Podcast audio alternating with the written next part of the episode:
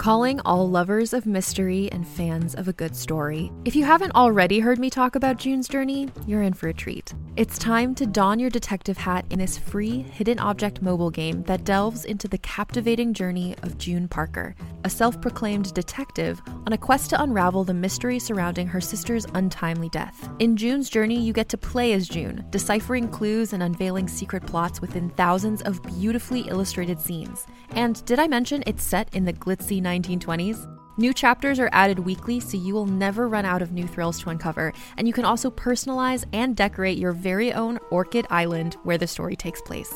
How sharp are your detective skills? Find out when you download June's Journey on your Android or iOS device, or play online via Facebook Games. Your detective journey awaits.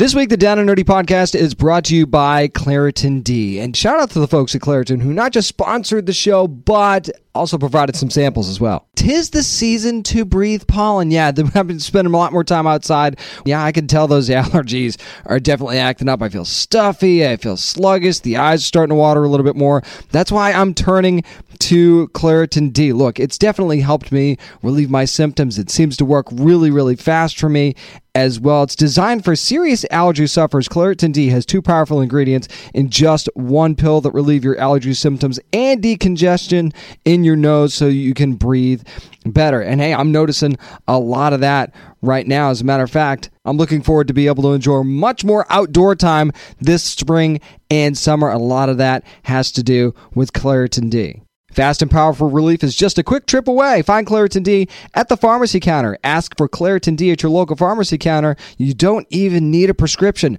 Go to Claritin.com right now for a discount so you can live Claritin Clear. Use as directed. Spanning the nerd world and feeding your fandom. It's time for the Down and Nerdy podcast. Here's your host, James Witham. We've got witches and potions and aunties. This week it's episode 423 of the Down and Nerdy podcast. I'm James Witham. So many amazing guests to talk to this week. Anjali Bhimani is going to talk to Miss talk about Miss Marvel. With me coming up, and Auntie Auntie Ruby, what she's got going on.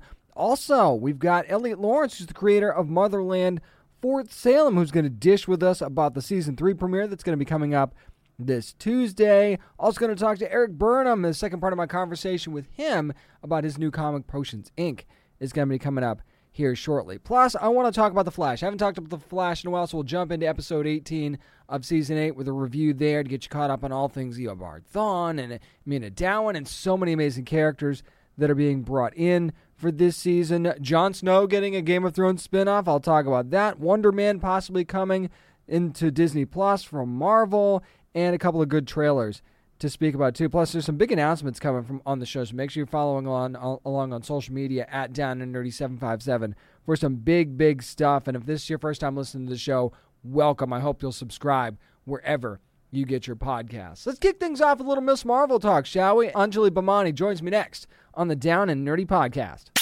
Yo, this is Greg Cipes, Teen Titans Go. You're listening to the Down and Nerdy, Nerdy, Nerdy, Nerdy podcast. Nerdy, Nerdy, Nerdy podcast. This guy's biggest nerd you ever met. The nerdiest of the nerds. So I know you guys are watching it. You're loving it. Miss Marvel every Wednesday on Disney Plus with an amazing cast. It's just so much fun. And you heard about the Illuminaunties, so we just decided to go ahead and grab one this week. It's Auntie Ruby herself, Anjali Bhimani. Anjali, how are you doing? I'm doing great. I'm so we were just before we started this podcast, we have to say we were both talking about how much we hate spoilers. Mm-hmm. And as mm-hmm. soon as you said that, I was like, oh no, is that a spo-? no? I feel like we're I feel like we're safe.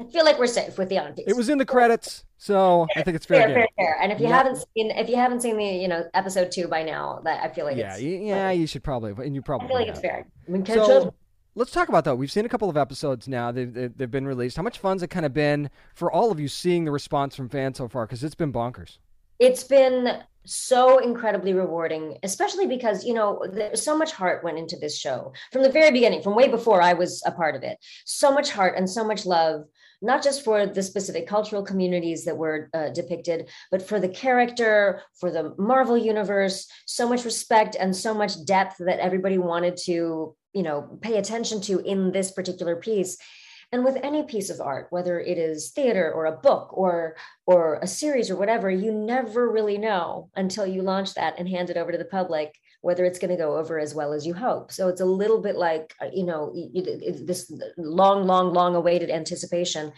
and the response has been even better than I ever could have hoped. I mean, my my biggest hope was that everyone would fall in love with Iman Vellani as much as I have fallen in love with her as a person and as an actress, because she is just she.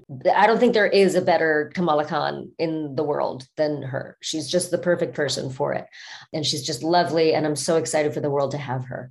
It's been really wonderful. It's also been really wonderful hearing from all different demographics which was the hope uh, you know obviously obviously there's a connection to a particular cultural and a particular religious community but there's also there's so much story there and there's so there's so many layers to this story.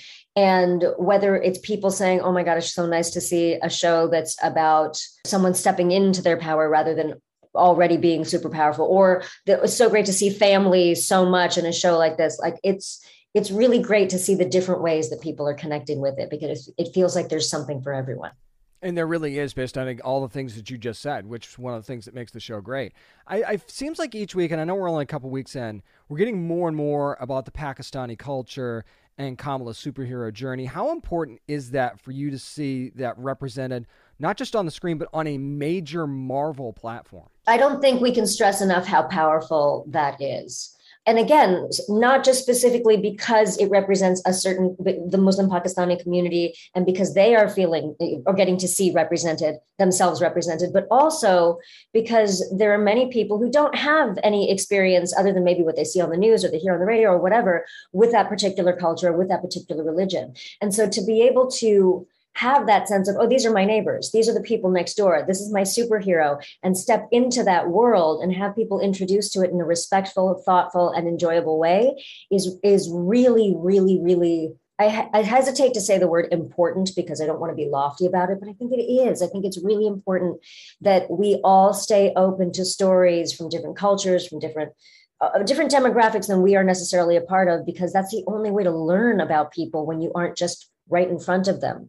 If you don't have those people in your circle or in your city or in your state or wherever you are, this is your chance to meet and learn all about that culture, all about those folks. And also, this is one story, one story that has Muslim Pakistanis and Indian Muslims and Black Muslims and people of all different genders and, and orientations and all of that. There's just one story.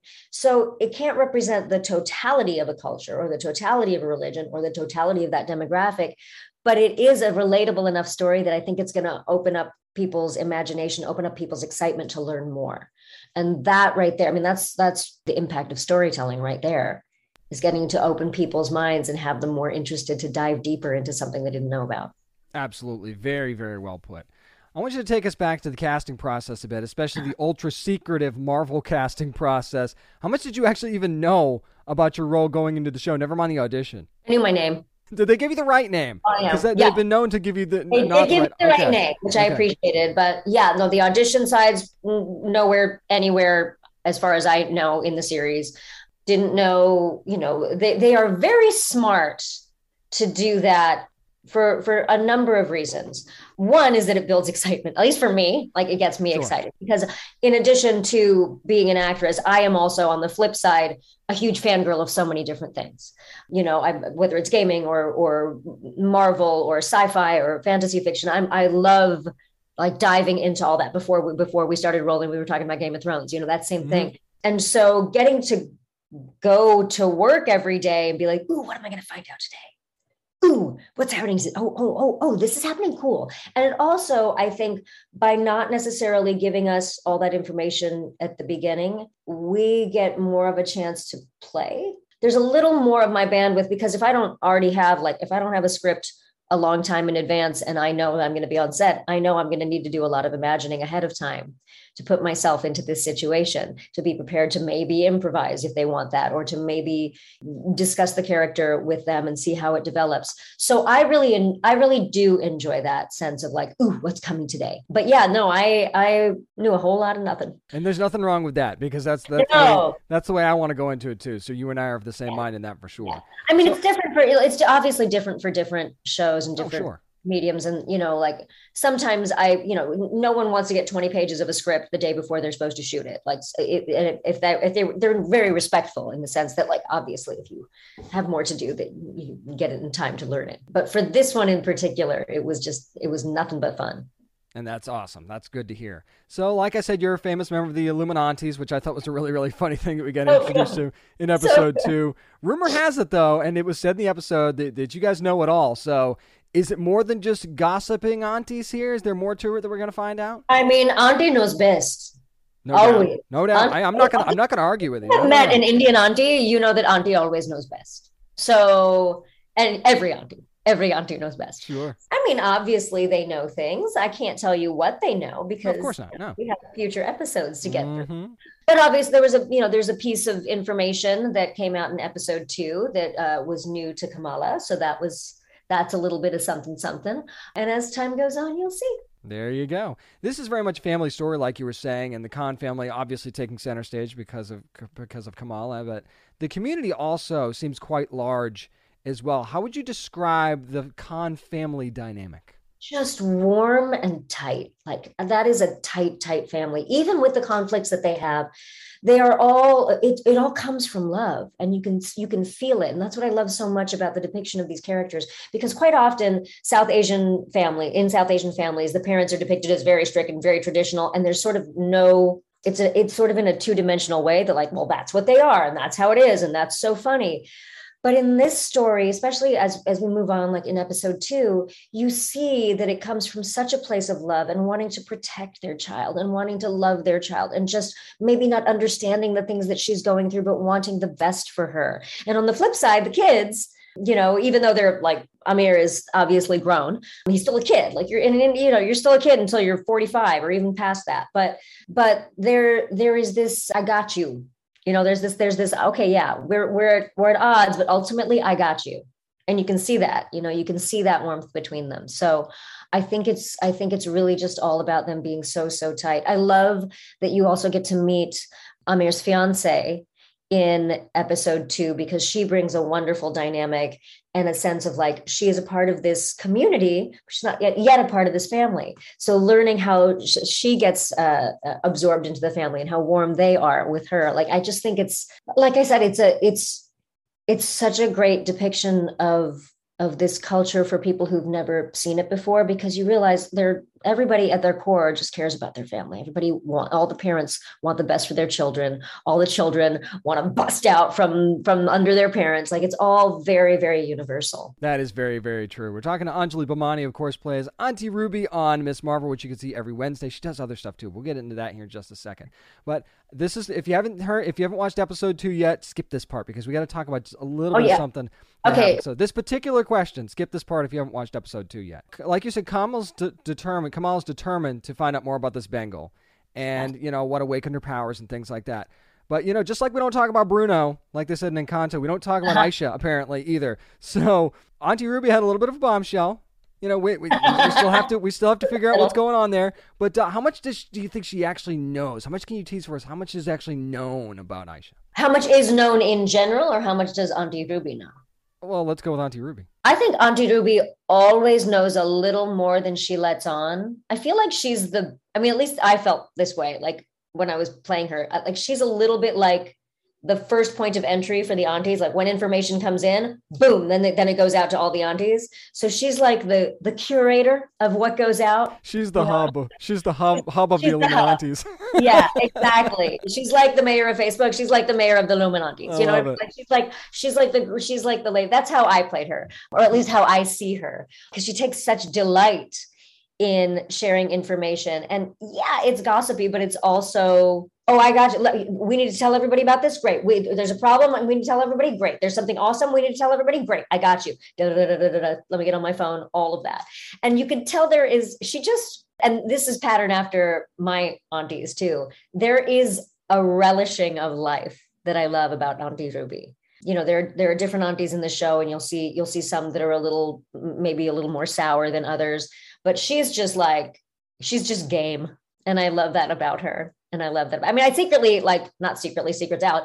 This is the auntie I would I would hope I would be. And this that is, is amazing. World. And that's that's, that's the, to be able to play that. Thank God, you know, the creators, Sana and Bisha and all everybody were very open, and especially Meera, who directed that episode, very open to like bring what you want to this character. And I'm glad they let me bring me to my character. Which is incredible. Now, I've seen a little bit of chat about this on social media. You mentioned Bisha. I want to talk about this. I wanted to bring it up for anybody that hasn't seen it. I know how much you love the fact that Kamala referred to the powers hard light. That's very near and dear to you, and obviously Bisha picked up on it too. So, so tell us about that and that little connection for anybody that doesn't know. Well, yeah, sure. So, for anybody who doesn't know, I also play a character named Symmetra in a game called Overwatch, and Symmetra's powers come from hard light technology, where she creates things out of of light in the future in this uh, futuristic world that we live in. That said, I mean, I was even talking with one of the writers of Overwatch after the fact. We were talking about the episode. He was like, in fairness, I feel like we didn't like invent hard light as a concept. Like, I think it's kind of a, I feel like it's something that the fantasy community has had a had in their pocket for a while. But I do love, I mean, as soon as they said it in episode two, when we were at the premiere, I was like, oh, oh, really? Oh, excellent. My heart is warmed. This is lovely. And then to see Bisha's tweet the other day where she said that after every, you know, after work, she would go home and play Overwatch for an hour and she had my voice in her head. I had no idea that that was happening. So that, that was a lovely surprise that I found out, you know, I was yesterday years old when I learned that. So there you go. Always nice to hear stuff like that. Yeah. Anjali, before I let you go, we've only gotten to see a brief few moments of Auntie Ruby up to this point, obviously. Could we see her make a little bit more of an impact coming up in future episodes? Short answer is yes. and if that's all you can give me, I totally get that because we just talked about that. That's literally all I can give you because it's on IMDb. So that's fair. Yeah, no, I, like I said before the show, I am so anti spoiler. I could tell you, but then I'd have to kill you. And I like you. So I would rather not. Well, they'd kill me anyway. They, they would show up at my house. and Can I tell you? Uh, uh, I did not. So we started shooting, or my part, I at least started shooting in like November of 2020. I did not tell my husband what I was shooting until March of this year when they announced oh it. Oh my gosh. Because I was like, I can't, I can't, I, I don't, I don't, I trust no one. I trust oh, no one. I love you. I love you and I trust you with my life, but might get too excited and tell a friend. You're going to get in every Marvel movie now and show just because of that level of commitment. Just that I mean, alone is going to get you cameo after cameo. Opposite. That is the one thing about me that is the complete opposite of Auntie Ruby. I am a vault. I am more oh, afraid of NDAs than the IRS. I am like Fort Knox. Gosh, I love that. Well, you're gonna have to find out for yourselves, just like we will with every Wednesday. I know you're going to be watching it. That is Miss Marvel on Disney Plus. By the way, just as a side note, you mentioned Overwatch. We get the Overwatch 2 beta coming up in a couple yes. of weeks as well. I know that you're excited about that, so we'll keep our eyes on that. Yeah, as, well. as, we are recording, they are putting the, the, there's a stream coming up very, very, very soon that we're going to learn more about. Ooh, see, even, even more teases, and that's all you're going to get from her because she's a vault. It's Anjali Bhimani. Thank you so much for joining me this week. Thank you. And you can just feel the love and the positivity in her voice just from and from everybody that's involved in Miss Marvel really. This this show is a love letter to the fans, the fandom, and and everybody who's loved this character over the years and Anjali Bhimani certainly exudes that and you can tell just how much fun they had making this Miss Marvel series. So make sure you're watching every Wednesday on Disney Plus. Again, thanks to Anjali Bhimani for joining me to talk about Miss Marvel. Up next, we'll dive into the world of Motherland Fort Salem with creator Eliot Laurence next on the Down and Nerdy podcast. Hey there, this is Justin Bartha. I made a funny new podcast, King of the Egg Cream. It has the greatest cast in the history of podcasts with actors like Lewis Black. I'm torn by my feelings for two women. Bobby Cannavale. You can eat it Or if someone hits you, you can put it on your cut. Melanie Lynskey, I wonder what these marvelous things are that look just like boiled chicken feet. Jason Ritter, I can break things and pick locks and kill people. Michael Stuhlbarg, The whole point is to inspire people that they should make themselves better. Ari Graynor, No, don't whet its appetite. What are you, an idiot? me, Justin Bartha, That's not just any egg cream, that's a Lemke's special. and all narrated by the hilarious Richard Kind. This is the story of Harry Dalowitz and how he rose from nothing to become New York's King of the Egg Cream. So if you like funny true stories, come listen to King of the Egg Cream, available wherever you get your podcasts.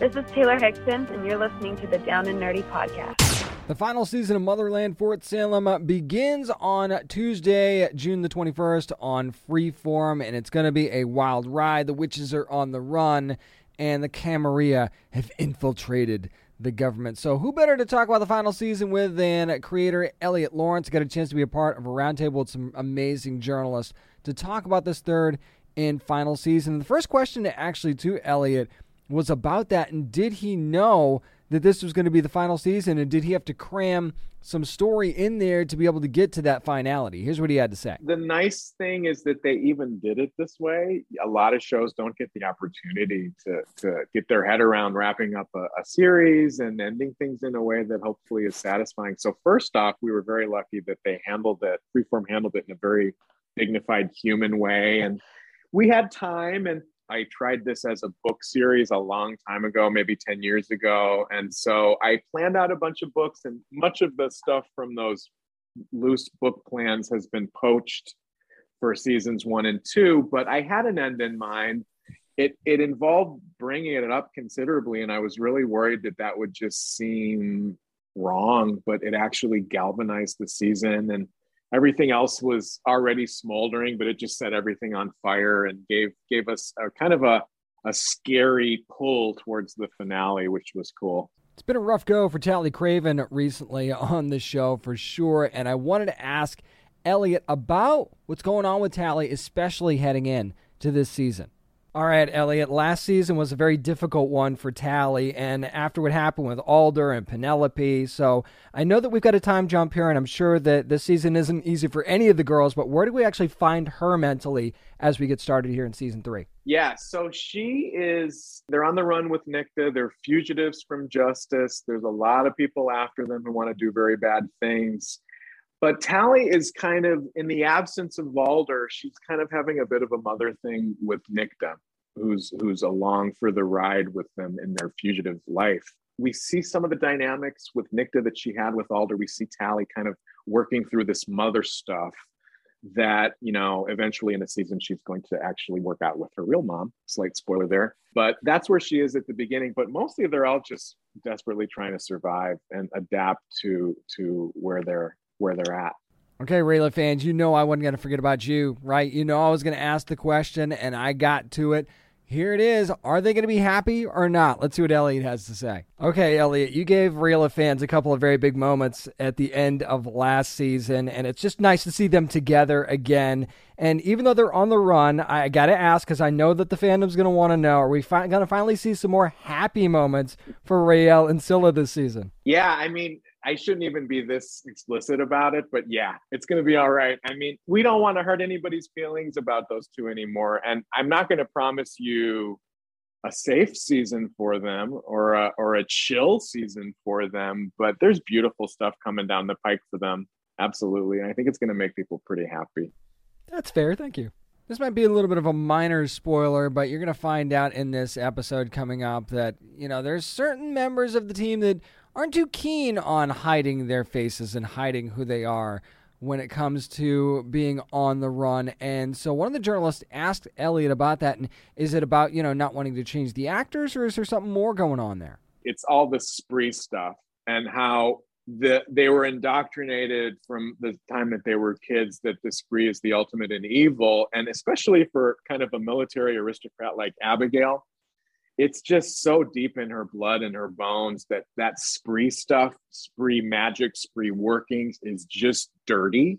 you know, it's a little less so in terms of her family growing up from Tally, uh, but but for her, a lot of people have a lot of unfinished business about the spree. Certainly Raelle as well, and Scylla. So I think it's just the association with the spree, first of all, but painful baggage in other ways. Chatting with Motherland Fort Salem creator Eliot Laurence, and you saw in the trailer that was released Alder lives? Is is it possible? What's going on there? You know, I had to ask him about that. Okay, I feel like it's safe to talk about this because it came out in the trailer this morning. So, uh, so we can actually talk about this. We saw in last season finale, Alder might not be gone after all, and we see that, like I said, in the trailer a little bit. So, how much can you actually tease for us about what her journey is going to be like this season? So I love that I can say a little, which you know, you you rightly point out. We know her story's not end. We know she was getting a little tune up underground with Mother Mycelium, right? So she comes back, and she comes back on a mission. I was talking a little bit earlier about how the season is such a rich opportunity to get deeper into what witches really are. We have this prehistory flashback that opens the season. Alder is going to be on a quest for that very song that you saw the pre pre prehistory witches singing in the opening of the premiere. It's a song that could end or change the world depending on how it's sung. And the mycelium needs the remnants of that song, which are held by living people, by stewards. So Alder's back on that quest for really the whole season. And that story of this first song, I mean, not only does it really unpack what witches actually are and what they kind of did for humanity, it ties into this apocalyptic event at the end of the season that's very intense. It's a great way of explaining that opening sequence. Thank you. Thank you. When it comes to the villains on Motherland Fort Salem, there's no question that they are bad. And I mean, they, there's no gray area there at all. So, one of the journalists asked Eliot about that, and I thought his answer was really interesting in how he portrays his villains. If they're drawn starkly, it might just be a matter of of you know at the end of the day we have 39 minutes of storytelling and we have so many characters to service it's hard to give everybody their due and so i think that's what's contributing to to that that quality that they have but we'll we'll find some dimension in them this year. We'll we'll we'll start to understand the sick relationship between Kara Brandt and Alvin Hurst, and we'll even see Silver fail to be steadfast in his evil, like he's that weak. So we'll we'll get some more dimension to our Camarilla people this year. And finally, right towards the end, one of the journalists asked the question that I think Motherland Fort Salem fans definitely want to hear, and is, and that is, is this it? Could we be getting something more at some point, and here's what Eliot had to say. I would love a prequel. I would love an American history textbook from the motherland world. Like I want to get into all of that stuff. But there's more there's more to tell here, I think. And it all begins with the final season premiere of Motherland Fort Salem season 3 starts on Tuesday. That is June the 21st on Freeform. Next day on Hulu too by the way. If you want to watch not just the live but want to watch it again, you can do so on Hulu. This is going to be a wild season. Let me tell you, this season three premiere does not disappoint, and it is the kickoff to what I think is going to be an incredible final season for Motherland Fort Salem. Thanks to Eliot Laurence for joining me to talk about Motherland Fort Salem this week. Up next, going to revisit The Flash and jump back into season 8 with a review. I'm James Witham, and this is the Down and Nerdy Podcast. This is Matt Letscher from The Flash and Legends of Tomorrow, and you're listening to the Down and Nerdy Podcast. Heading back to the Speed Force, and we're not going to be negative. It's been a while since I talked about The Flash on this show, so I wanted to jump in for Season 8, Episode 18. And the reason for that is the return of Matt Letscher as Eobard Thawne. That's one of the reasons. Anyway, so he's back, very different. Remember last time we saw him, it was on DC's Legends of Tomorrow, kind of redeeming himself and making the ultimate sacrifice in that respect. So, how is he back? Is this one of these multiverse type things, another universe? So, that's what they're trying to figure out. And they figure out ish. I mean, I'll give you some spoilers here since the episode's already aired and we're kind of moving on to other things in this in the series. But as it turns out, I'm going to fast forward really heavy on this. So it turns out that Thawne is actually in love with Meena Dhawan and that is a character, you know, Fast Track that you remember from Rebirth. That that's a character that if you're not familiar with the comics, that was created during the Rebirth run of the Flash, and she actually helped the Flash train the next generation of speedsters. And she was she was actually the head of Star Labs in that particular story. She's of course Fast Track Labs. Here in this show, they changed things up a little bit for the for the TV series, obviously. And she actually gets taken over by the negative Speed Force. You know, of course, Barry thinks that Eobard Thawne's behind it. Why wouldn't he? You know, you see that face, you can't necessarily forget it and think that everything's on the straight and narrow, especially when it comes to Thawne. So you see her get taken over a little bit, and it was definitely a bit of a left turn for the character of Mina Dow when we see her as a major hero in the comics, except for one time where she was taken over by Gorilla Grodd. So this is kind of an off play of that a little bit, where the negative Speed Force kind of takes control of her. She tries to up her speed at a rapid pace because she thinks that you know there's something dangerous going on with her speed. So she kind of overdoes it, ends up turning evil. And it actually gets wrapped up all in one episode, which I really, really, really liked because this is not one something I wanted to see drag on because Mina Dow is such a a great character in the comics and has such great hero vibes that I didn't want to see them turn her into the villain and make that a permanent thing. I'm glad that Eric Wallace and everybody made that choice to not do that and keep her as the hero. Now, seeing Eobard Thawne as the hero in as as not necessarily the hero, he wants to be a hero, but seeing him as like a good guy for lack of a better term, it's weird. I'll be honest, even though they had the redemption there in DC's Legends of Tomorrow and he helped the Legends, it's still Thawne and when you when you see him him up against the Flash or in the same room with the Flash, you so you have to be leery regardless.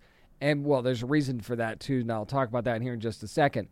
But it, it's odd to see him in that role, and for him to be Meena's lightning rod, as as Barry would put it.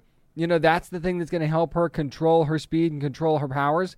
That that's again, it's weird. As a longtime Flash fan, whether it be comics or whatever, it's weird, especially since it's it's Matt Letscher, and of course we we we already know him as Reverse Flash from the show.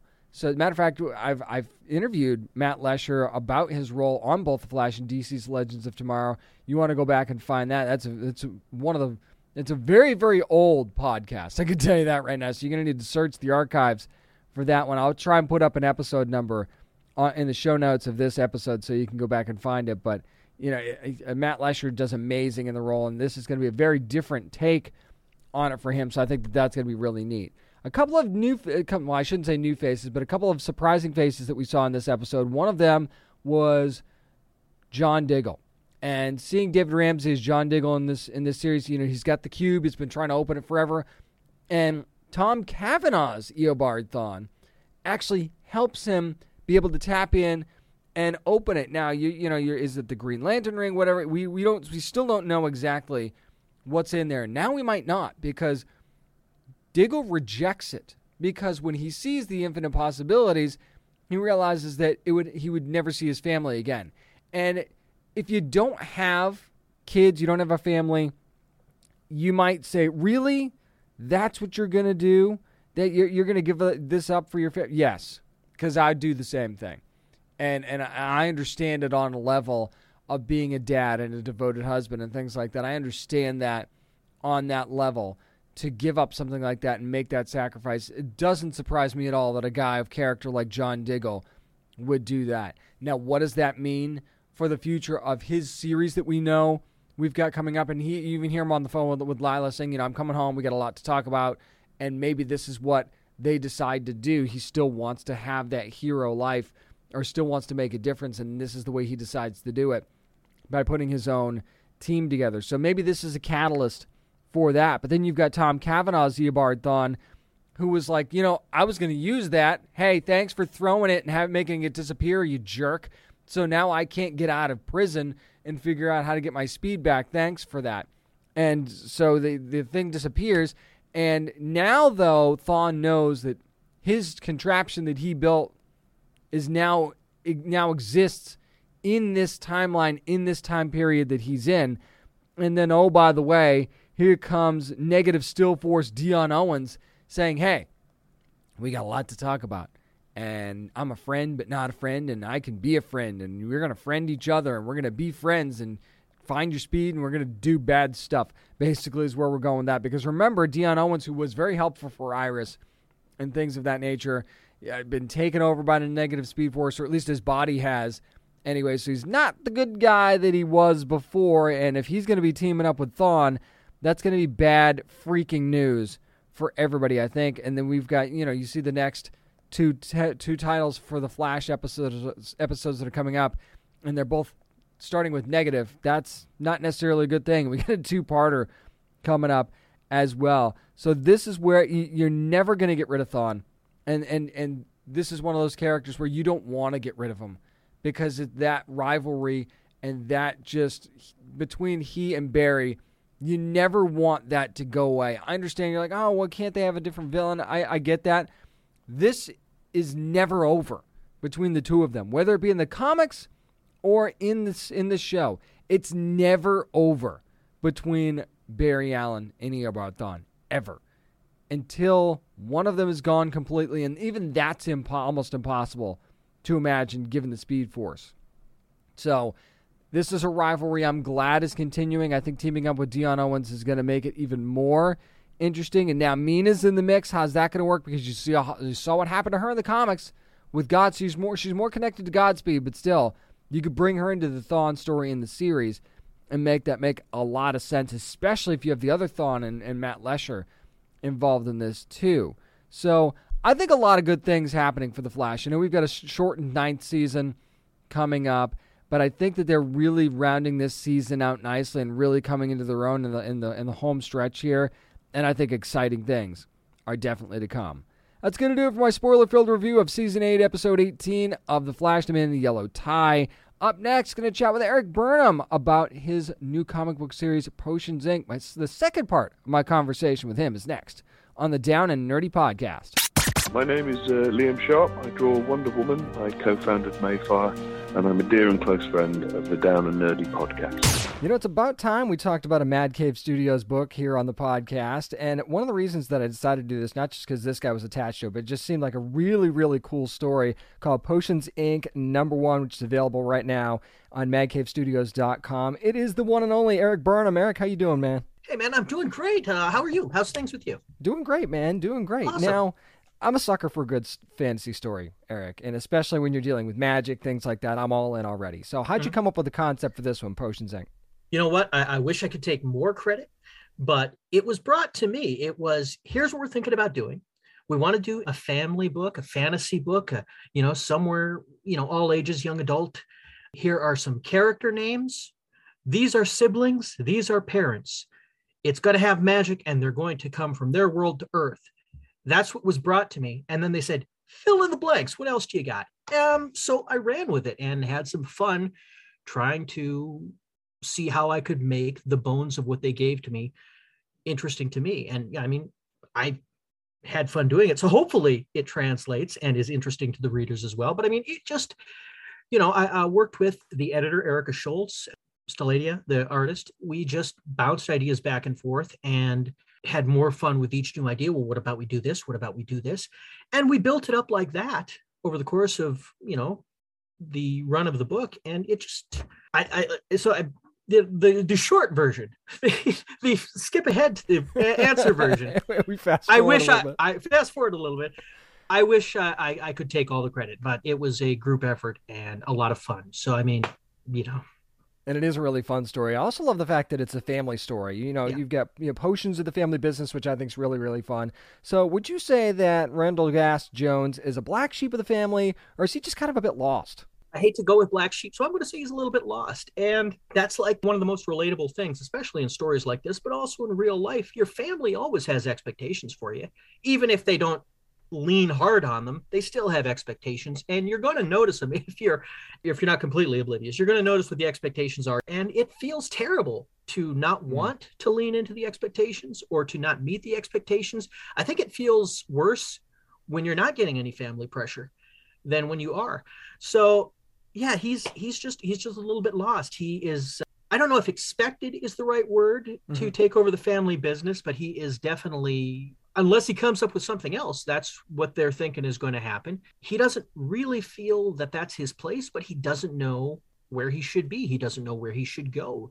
As we say in the story, he's tried some other things and oh yeah, they, they didn't uh, they didn't fit him, and he gave up halfway through. So yeah, he he's a little bit lost. He's looking for where he needs to be and where he feels right. I, I thought was interesting as I was reading through this, and I and I thought about this more and more as I was going on. One of the tropes that you can see in stories like this is sometimes the parents shunning a character like Rand or ridiculing, but it's actually his eh, parents are actually pretty supportive of him in the story. So was that just kind of a happy accident, or did you kind of want to take a different approach there? Uh, I definitely wanted to take a different approach. I mean, it's kind of goes hand in hand with the you know not leaning on expectations and not pressuring, but honestly, it's it's just I'm I'm kind of tired of, of seeing the you're not where we want you to be, so we're going to play bad cop. We're going to you know expel you if you don't get your act together or that kind of thing. Just just jerks of the family. I mean, for the most part, there's dysfunction in everybody's family sure. to one degree or another. But for the most part, families love each other. They do mm-hmm. support each other 99% of the time. Well, 89% of the time. I was going to say, you want to back yeah. that down a little bit? Uh, let's, let's back that up a little bit. Okay. They, they support each other, maybe not in all things, but they do, you know, they're there for each other. Mm-hmm. And just, it felt, it felt right for him to have a loving family and for them to be that way. And it also supports where the story is, you know, going later on. I love that you have a villain named Poncelina. I think that's a great name. And we don't know how, quite how evil she is yet, but I, I disliked her instantly, and I think that's kind of the point of a villain of any story. So, how much more are we going to find out about just how powerful she is and what this master plan is going to be in future issues? You're definitely going to find out more about what she's got in mind, what her deal is, how powerful she is, how she can, excuse me, do some of the things that she can do. And yeah, no, it's just I'm just like, how far can I go without reaching a spoiler? you know what I mean? My brain is I'm, I'm just I I caught myself just running into. You can it, see when the spoiler filter turns on on somebody's face when they exactly. really want to say like, something. yeah, no, she's she's just and and yeah, she is meant to be unlikable but not hateable if if that makes sense. oh unlike um, yeah see i didn't yeah. i didn't write hate. I was very yes. careful about that. Yes. Yeah no, no she was very very unlikable yeah, yeah. Yes yeah she's just you know somebody that you can dislike and that fits in that fits in as well. She's competitive. She doesn't like that the jones family does what she does. She mm-hmm. kind of wants that leg up and and she she sees uh the macguffin and with her family history has an idea of how to get that leg up amongst other things. And that's part of the way that the story is going. And, and she was one of the um, she was one of the original characters, one of uh, three original characters that I brought in to patch uh, patch together some of the ideas that we were uh, cooking up for the book.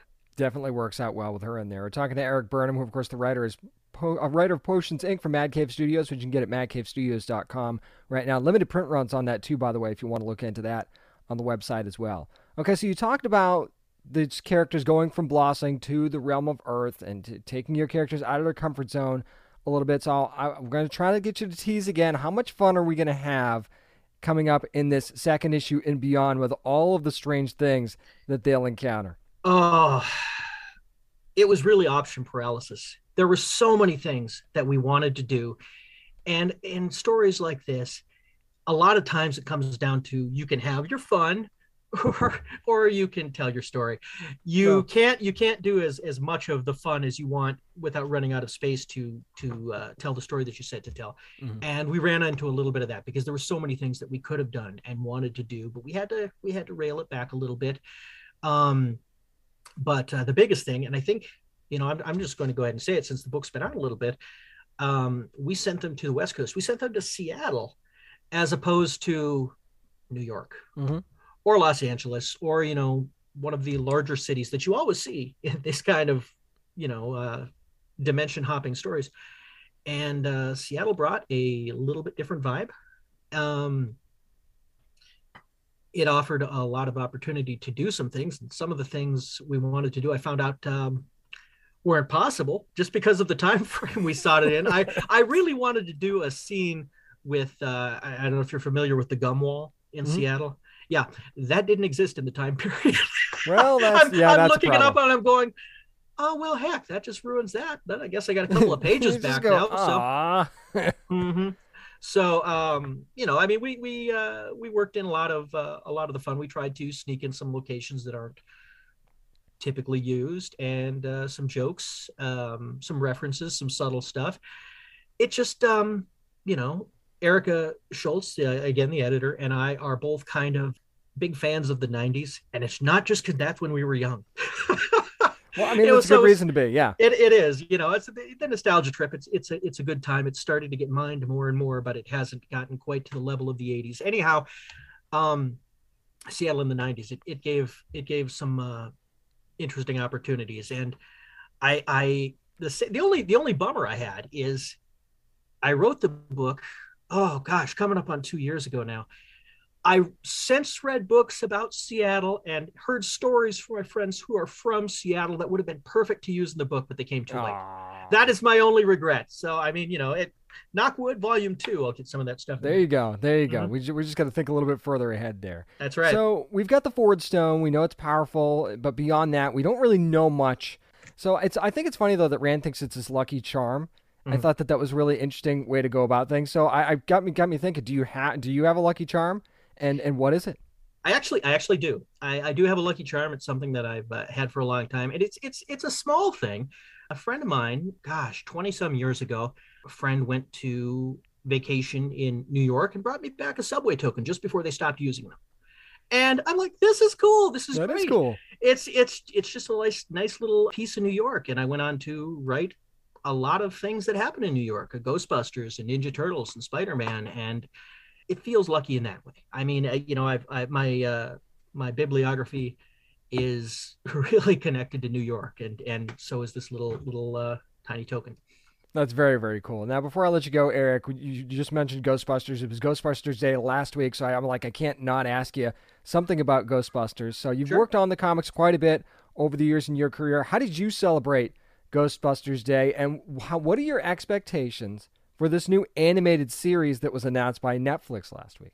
Oh well, I'm excited uh, to see what they do with it. I'm hoping I can work my way into writing on it at some it is. point. If, they, See, if they're, that's if, what I was hoping you would say. Yeah, I'm just, if, hey. you know, yeah. If if they're not too far along, if there's if there's space for me, I'd I'd like to find myself in on it. Um, if there's not space for me, I hope there's a second season and I can work my way in there. See, There work go. towards the future. That's the go. plan. Lay the groundwork. But yeah, no, I'm I'm excited with all the plans that they have. Um, I've heard little bits and little pieces, and some of these little bits and pieces may ultimately go nowhere.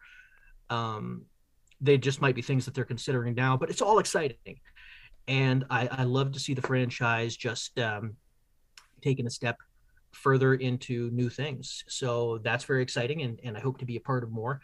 I, I at least I at least got to have a little bit of fun uh, working with Jenn Fujikawa on the the upcoming Ghostbusters cookbook. So it was fun to work back with the uh, with the uh, sandbox on that. But I mean, you know, I'm I'm I'm always hoping for more, just because, man, it's fun. It was one of the most fun uh, fun jobs I've ever had, and you know, I'd be happy to get back to it anytime. But right now, we're talking about Potions Inc. Issue 1 is available right now at madcavestudios.com. You can find the very cool variant covers there as well. And you might as well go ahead and throw issue 2 in your pre order box, too. That'll be coming out on July the 13th. It's Erik Burnham. Thank you so much for taking the time to chat with me today, man. I appreciate it. Hey, thanks for having me. And as you jump into Potions Inc., you'll see it's just every bit as much of a fantasy story as it is a family story, and the way those two things balance, balance each other out, and with Stelladia on the art, you cannot go wrong with this one from Mad Cave Studios. You can go to madcavestudios.com right now to be able to be able to buy the first issue of Potions Inc. and pre-order the second as well. Again, thanks to Erik Burnham for chatting with me this week about Potions Inc. Up next, there's still a little bit of nerd news to talk about, and we'll get to it. I'm James Witham, and this is the Down and Nerdy Podcast. This is writer Erik Burnham, and you're listening to the Down and Nerdy podcast. Looks like we might be taking a trip into the haunted forest. It's time for nerd news, and Game of Thrones might be expanding once again, according to the Hollywood Reporter. It looks like a Jon Snow spin-off series is in the works for HBO. And I got to be honest, and it, Kit Harington would be back, by the way, in the role of Jon Snow. And you know how the final season of Game of Thrones ended. Spoiler alert, I don't think I should have to say that, but I'm going to anyway, just in case. You know, he was exiled, he's going to the haunted forest and, you know, going to start his new life. He they thought he was the heir to the Iron Throne, and you could make the case that he was, but it's Bran, and whether you like that or not, that's what happened. and Jon is off on his maybe not so merry way. Now, here's the thing we're getting all of these Game of Thrones spin offs. Let's see, you got House of the Dragon that's going to be coming out this year on the 21st. You've got Tales of, Dr- of Dunk and Egg. You've got 10,000 Ships, Nine Voyages, Flea Bottom, and there's an animated series too, by the way. So part of me is on the enough is enough train. Like, it's almost like Game of Thrones is the new Batman at Warner Brothers. like, something that was highly and super successful. And now that the main series has ended, they're going to try and do absolutely everything they can to oversaturate the hell out of this thing. And eventually, what was a special thing is going to not be special anymore because of how much it's been done. Not to say that some of these, if not all of them, could be very well done. It's possible, right? But that's not likely. And that's with everything, right? You're not going to get it right every single time. And the more you do things, the more chances you have of of it not being of something not being good and and to lose that fan base that you built over time. You could make that argument for Star Wars, quite frankly. And and and, and that's and I, I you know, I'm not the one that's you know, poo pooing everything that Star Wars has been doing lately. Obviously, I've been pretty positive, I think. But you could make an argument that that's part of what's happening to the fandom there, the non toxic side of the fandom, anyway. So part of me is like, no, no, don't do this. Plus, I mean, eh, you know, you can make the argument that when they go off book, it's not great when it comes to Game of Thrones. And, and certainly fans have responded that way. But at the same time, part of me is like, you know, if there was one character that you could continue this story with, and this would pick up after the events of the finale, if you could make, if you could pick one character, this is probably the one that would make sense to continue the story. It, was, it would either be Jon or Arya that I would pick to continue the story on if they were going to do that. And, you know, I think you could make a case either way. And there's already talk of, oh, well, could we see characters appearing in the ball? Yeah, you probably will. But is that the point of this? Do you need that? I know that that's something that, that, that we clamor for, and I'm guilty of this too of oh well if we're getting this thing we might see this person again. Do you want that? Let them let the man have his own story. If he never saw a single character from the game of thrones series again would that lessen your enjoyment of this potential series? I can't imagine it would. And if it would you're not in it for Jon Snow. You're in it for game of thrones. And game of thrones is over. I got news for you. Game of thrones is gone. It had its run it's over. We're going to get spin off series, and maybe they'll be good, maybe they won't. But the Game of Thrones series is over. You're not going to capture that again. You're going to capture something different. And there's nothing wrong with different, but you've got to give me different. If you don't give me different, then you're not going to succeed because we don't need more Game of Thrones. We might need the story to continue. As fans, you it's obvious, you know, it's it's okay to want that for the story to continue, even though it had what seemed like a pretty concrete ending to me, for the most part. So it's okay to want it to continue, but just be careful of what you're getting once you get your wish. And I know that I'm the be careful what you wish for guy mostly anyway, but this is really one where I where I say this has got hit or miss potential at best, and hopefully it's a hit because I I wouldn't hate it. I'm not saying I don't want it. I'm just saying that you better keep the caution bulb lit for this one. Here's another one where I go, I don't know, but I guess it's Marvel and you got to trust them. Wonder Man is getting his own series on Disney Plus. This, according to Variety, who's confirmed this story at the, excuse me, the Hollywood Reporter did, did this one. I'm sorry, this one is the Hollywood Reporter. And yeah, it, this is going to be coming from one of the filmmakers from Shang-Chi and the Legend of the Ten Rings, going to be Destin Daniel Cretton, who's going to be doing this one and teaming up with Andrew Guest, who's a writer-producer on Brooklyn Nine-Nine and Community, and they're going to team up to bring Wonder Man to the screen. This is actually one of Marvel's oldest characters. If you if you dig into the article, you know this character's been around for a long, long time since 1964. I won't dig into the backstory. You're going to Google it anyway, so you don't need me to do this for you. But it, it's interesting because this is like a you know the, the character at one point is a, is a famous actor. He's a, one of the founders of the West Coast Avengers, And it seems like that's one of the areas of Marvel that we're not really focusing on. And we've been so focused on, oh, we might get young Avengers because look at look at all these younger characters that they're introducing, like a Miss Marvel and like you know some of these other characters. Maybe we get champions. You know, they're talking about okay, maybe we get all those things, but we're also discounting stuff like West Coast Avengers, which could absolutely happen.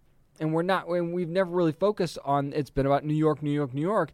We don't really get to the West Coast in Marvel Studios much, if ever. So this would give us that. And there's nothing wrong with that at all. Maybe it would be a little bit different when you've got a character like Simon Williams, who I, I can't I can't say for sure that it's going to be Simon Williams. You know, they obviously Marvel Studios can take their liberties, but I mean, you've got imagine a, a superhero that's already also a celebrity, and I'm not talking about like in the in the vein of the boys. I'm talking about like a legit celebrity by day, superhero by night sort of thing. Or, you know, not just by night, obviously that's it happens during the day too. And then you've also got the rumors that, you know, rumors are already circulating, oh, Nathan Fillion, it should be Nathan Fillion. I don't know that you want Nathan Fillion in this role. And I love Nathan Fillion, and I will take him on a lot of different stuff. I don't know this is the one you want to put Nathan Fillion in. I think he'd be good. I think he's a little bit, and I hate to I hate to say this because I know it's wrong. He's a little bit too old, I think. I actually think he might be a little bit too old for this one, and I think that there are, there are certainly other roles for him in the MCU, and, um, and you know maybe it is Nova if they go the Richard Rider route. I I could see that, but I yeah I don't know that this is the one that you really want Nathan Fillion to play. But you know, hey, if it happens, I'm not going to be upset, obviously, because I love Nathan Fillion. But this is one where it, it, it could be fun. Uh, and, you know, this is, again, a, a character that's out that, outside the mainstream. Unless you're a big comics fan, you're not necessarily going to know who Wonder Man is. And that's okay, by the way. And if if they take a, a, little bit of a different route with it, like Marvel Studios tends to do, this is one that could be successful. But but again, it's like okay, so you're giving this character his own series. Okay, well we'll have to see how that goes. And again, it's dipping your toe in the water to see if you find something that works.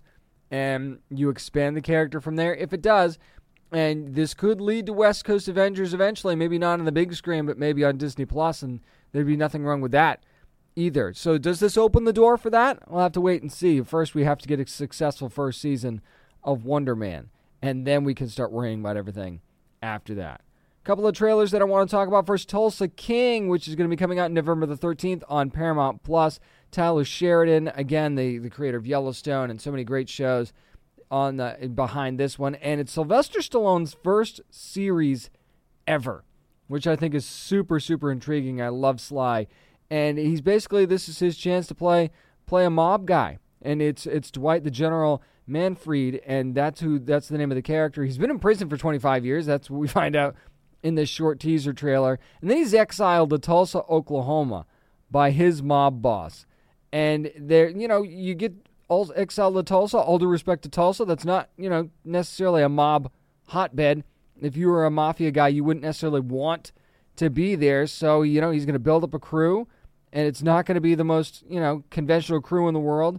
And he's going to bring build his own empire in Tulsa, Oklahoma. So, uh, yeah, this one again has a chance, I think, to be really, really fun.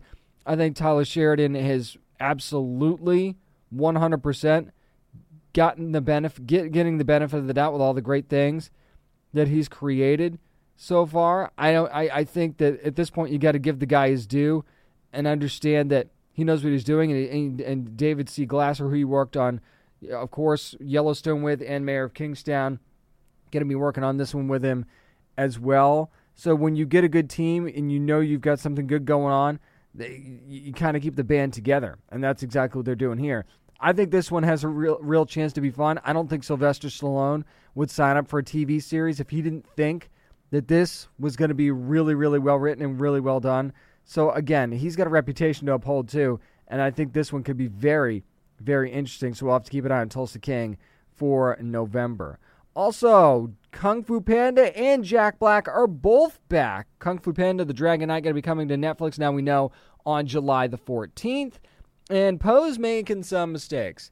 you know, he is not the Dragon Master anymore because he lets a village get destroyed. Basically, they strip him of the title. And it was a couple of weasels, literally a couple of weasels, Klaus and Veruca, who are looking for these ancient Chinese artifacts and ancient Chinese weapons. If they find them, they're going to be able to destroy the world. So, enter the Wandering Blade, who is voiced by Rita Ora, and that's who's going to help save the day. And she's like, I'm looking for the Dragon Master, and Po's like, Yeah, that's me, as he's spitting noodles out. And she gives him the, you know, really? And, you know, Po's certainly gotten that before, so that's nothing new. And you know that's where the typical the the trailer takes a typical turn. You see the hijinks and the adventures and things like that, and see how this thing is going to go. And again, it just feels right having Jack Black back in the role. No disrespect to the to to the actor who voiced the character in many other roles in animated series and things like that. But when you get the original voice actor back that made the character famous, it's hard to argue with that. And I think that that, that adds a little bit of extra juice to this series. And it, it, it just looks fun. It looks like a fun return to the Kung Fu Panda story, of which you we've gotten a lot over the years. But, you know, with Netflix at the helm here, and giving us a chance to expand this story a little bit, maybe a little bit of a redemption story for Po at this point after a major, major screw up. Yeah, I thought I, I like the idea that we're bringing this back, and I like the story that they've got behind it as well. Kung Fu Panda: The Dragon Knight going to be coming to Netflix on July the 14th. That's going to do it for this week's edition of the Down and Nerdy podcast. Many guests to thank this week Anjali Bhimani from Miss Marvel, also Eliot Laurence from Motherland Fort Salem, and Erik Burnham, writer of Potions Inc. from Mad Cave Studios. So glad to have them all on this week. Also, make sure you're following along with us on social media at Down and Nerdy 757 on Twitter and Instagram. Some interesting announcements coming there really, really soon. At Down and Nerdy on Facebook, online at downandnerdypodcast.com, and subscribe wherever you get your podcast. Every subscription helps in keeping growing the show and going to bigger and bigger things. Can't do that without your support, and thank you so much for that. And remember, you never have to apologize for being a nerd, so let your fan flag fly and be good to your fellow nerds. Contained herein are the heresies of Radolf Burntwine erstwhile monk turned traveling medical investigator. Join me as I uncover the blasphemous truth of a plague ridden world that ours is not a loving God, and we are not its favored children. The Heresies of Radolf Burntwine, coming January 2nd, wherever podcasts are available.